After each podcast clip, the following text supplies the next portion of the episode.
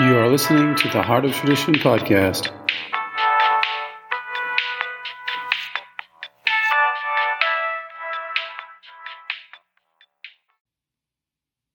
What are we talking about today on the podcast? It's going to be a short one, but wanted to get on the theme of magnesium abundance. Um, I think it's probably the missing piece in the magnesium um, paradigm because we don't really see that unless there's abundance. It's not about deficiency. It's like deficiency seems to be defined by blood tests, and you know you go there and eh, only one percent of magnesium is stored in the blood. So it's like good luck trying to figure out what that really means in your body. I mean, the blood has a reflection of parts of the body, but not when it comes to magnesium fully with the exception of the fact of pathology. So if there's like a severe pathology, then yes, you're going to have some serious happening in the blood, you know, a low level of magnesium in the blood. Um, but optimization is not covered by that. So you can hit the ceiling in how much is in your blood and still be very low in the patchwork deficiency, which is spread out all across your bones, teeth, nerves. Your whole structure is composed of a magnesium lattice.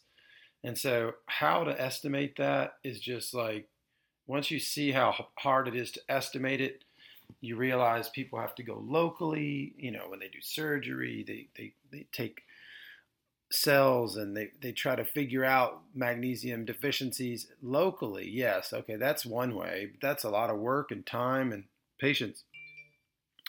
Another way is they'll test the tongue and so, uh, for hope, for like heart surgery, surgeons test the tongue because it's a better mirror of the soft tissue deficiency, um, which there is some logic there, but it doesn't equate to everything. Like there's still, you know, like bone density in teeth, and there's so many other ways where magnesium can be deficient and we cannot detect it.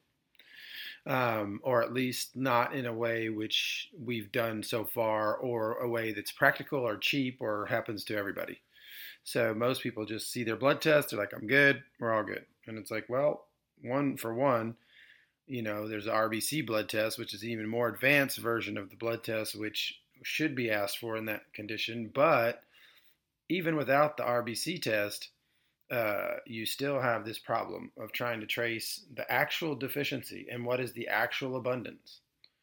And so you find some of those keys through history. If you look at why they were so obsessed with these waters, what they were doing, all these waters around America, all the Greek and Roman baths, and where why were they using dolomite and why were they using that type of mortar to build these baths and what does the heat do with all that? How leachy and porous is all this structure and um, you know, especially in regions where magnesium was high in the minerals uh, in the vegetation and the water. Uh, so you already have a high magnesium, like say Loutraki or Epsom or Bath, England, or Spa in Belgium, whatever the city is, you have a high magnesium already, and then you're adding these baths and you're kind of turning this heat and using slake lime, turning the dolomite into mortar, and and you're getting a, a very leaky on purpose kind of system, which has a, a, a, much higher quality of magnesium. I mean, it already had it, right? So now we're just uh, doubling it or whatever.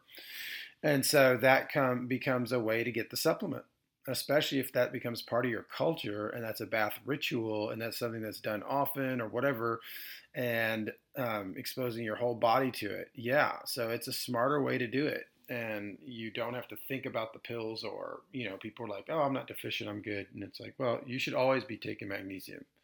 It doesn't mean you should always take it daily but you should always have like periods like maybe cure where you'll take like you know once a year you'll go through a bottle of topical magnesium or two. Once you've done the initial five or six bottles possibly at the beginning just to get the deficiency covered and get enough stored so you're thinking, well, it doesn't store in the skin. It's like, well, it stores in the structure of the human body.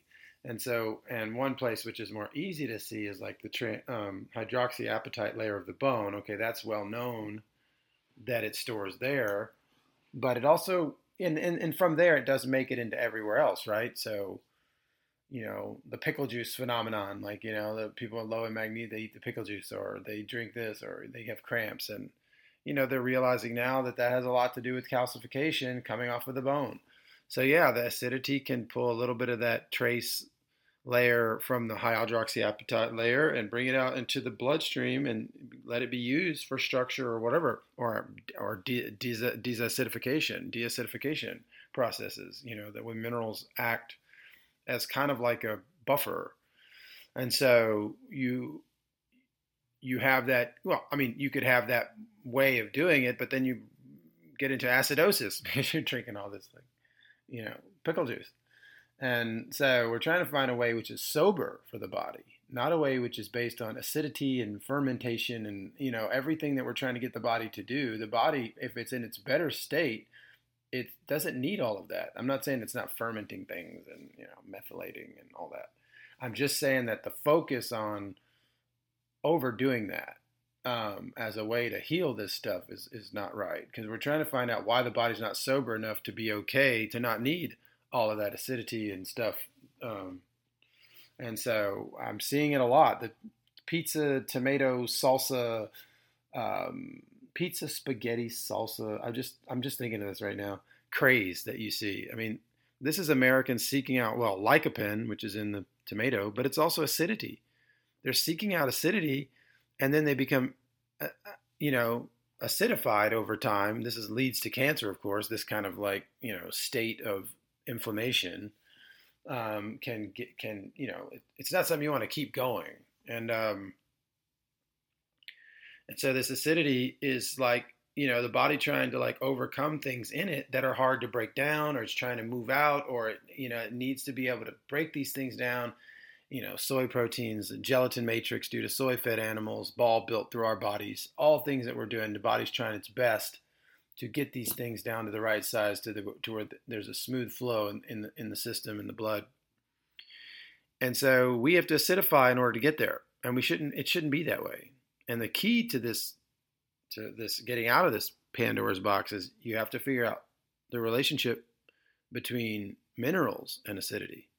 So minerals are the opposite of acidity in some ways. They come in and buffer the acids in the body. That's how the pH is regulated.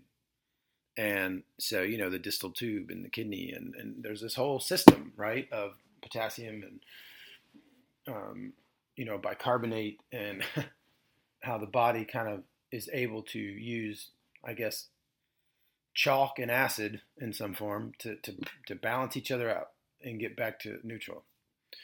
And so um, magnesium plays a high part in that. The abundance of it plays plays a great part in that. Um, so magnesium abundance is something we don't speak about in that sense because we think we have it by throwing more pills in our gullet or whatever, and we're going to get there, and we're not because like the abundance can only be overcome through the skin because that's the abundant way to bring it in. It's like the nature of the skin is already abundant compared to the kidney. It's just a different system, you know. Like if you were the creator, would you store the vitamins in a ubiquitous system that was deliverable all throughout the body, or would you just put it in one little area? And so that's like the key for vitamin D. Of course, it's well distributed and it protects the skin too. And so the minerals are like that too. They have a role to play at every level of structure. So they're stored in the body. And the sad thing is, is sometimes you can heal the deficiency, which I call the active deficiency. And then you have the passive deficiency or structural deficiency, which is something that you know you weren't doing this seven years ago. Now you start healing it. You start getting out of the active deficiency, this type of viscosity, maybe this kind of you know movement in the body where things start to smooth out a little bit because magnesium is present and can catalyze enzymes and move things along. Um, um, but your structure is still lacking, so there's still inflammatory things happening in your structure, and you're like, well, I'm doing all this stuff right. Why is this still happening? And it's like, well, because the structure takes seven years to change, right? Like, depending on the structure, like a tendon might take a year or two. I don't know, but uh, but bones take longer, and cartilage too. But in seven years, if you're a normal person, um, which that's hard to find, but um, roughly in that time period, a lot of the cells regenerate throughout the whole body. So, um, and of course, some regions go very quickly. You know, working out those those muscles heal very quickly. So so replacing all this tissue with in magnesium latticed diamond sprinkled tissue is going to allow for a better um, a better structure. The structure is going to be more informed, more more more flexible, less injurable. And guess what? When anything is more flexible, not only is it less injurable, it also breathes more. So that's a key to cancer. That's a key to a lot of the paradigms is oxygen. And most of the stuff that's coming after us seems to work down that channel, like the, the hypoxic channel from autism to vaccines to, I mean, there's all this, or COVID, I guess you could say, that was a big oxygen stealer as well. And so um, we're just learning how to get around this and get a higher oxygen through our own system through a very long term, boring, slow game, boring, seven year cycle of understanding magnesium abundance. And over those seven years, you play that mini long game and you start to change your structure. And as you change your structure, then you start to become, you start to age differently than your fellows. I mean, depending on genetics, right? Like, like some people will age great and, and some people won't and whatever. But what I'm saying is you will optimize your system for sure, and they will optimize theirs. So genetics are not because the genetics, you know, they only play a certain part. Like the rest is upkeep and maintenance and um, having the minerals be provided in a way which is constant and you know you don't go years without it basically. And so that doesn't mean constant pills. No that means constant transdermal. And that doesn't mean that actually that doesn't even mean constant transdermal. Like nature isn't that way. She's sober. And so it's trying to get the body sober. So what that means is you could do a lot of magnesium for the first year. And then after that, you probably do a bottle a year or two bottles a year. But you're at like a penny a day. I mean, you it doesn't cost anything after that. I mean, it's just so cheap. So at that point, it's just a type of skin food or something like that, and it's not as needed as it was in that first year. But you are storing that. I said seven years, but now I say one year. So why am I saying that? Because the body can store this stuff for up to seven years too. It can store it um, in the in the bone, in the tissue. All those that seven year cycle of everything being replaced. Well, it's in that cycle, is what I'm saying. So the body will store it, and then it'll get used up. And the reason why we need a magnesium abundance, one of the biggest reasons, is because you have to waste magnesium in order to detoxify. So you, it needs to be wasted. Like it gets wasted up in the ATP cycle. It gets burned up, the burn rate, it's called. But but you also have it gets wasted up for any sort of deacidification process or if it teams up with malic acid and then that breaks down through an ammoniac kind of principle the, the, aluminum in the body and makes it more fractalized and you can get it out of the body well that's going to use up the magnesium too so the magnesium is going to get used up and we need more of it to where it's not using up our reserves so there needs to be magnesium abundance in order to get the slew of modern toxins from endocrine disruptors which this has been proven that they come out through the sweat glands. So what else comes out through the sweat glands? Magnesium. Why? Well, they're all attached.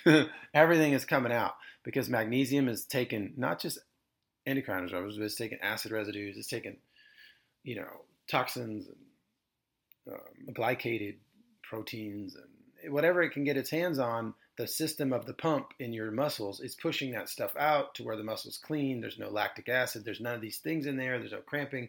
And then you have a healthy system. But that whole system is also a detoxifying system. It's also a breathing system, you know, to some degree. That flexibility. Everything needs oxygen, right? So it's not just your lungs, right? Like, so all of the system is breathing. And at the capillary down to, you know, um, in the bone, you know, your teeth are breathing. But if they didn't have magnesium, they would be pretty inflexible. I mean, they'd probably just break and be brittle.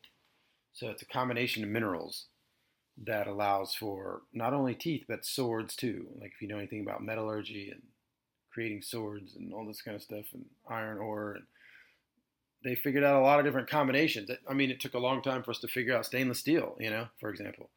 Um, but um, so there is combinations of the minerals that create a certain strength and uh, trying to help people find that through magnesium abundance and you can take the internal too you can do both that's fine if you want to go that route but you need the skin you need to figure this one out And if you have access to all these baths and history and you're rich and you can travel and you can do all that stuff, well, then you may not need it. You may not need this exact approach. Um, but most people can't. And so we have a way to help you get there. All right, check us out at theheartoftradition.com. We have the best magnesium you can find in glass bottles, only one ingredient, and you can call our source directly, unlike 99% of the brands in America, which do not give certificates of origin because they use industrial grade magnesium, which is inexpensive, and they just remarket it as Zechstein. So come check us out at theheartoftradition.com.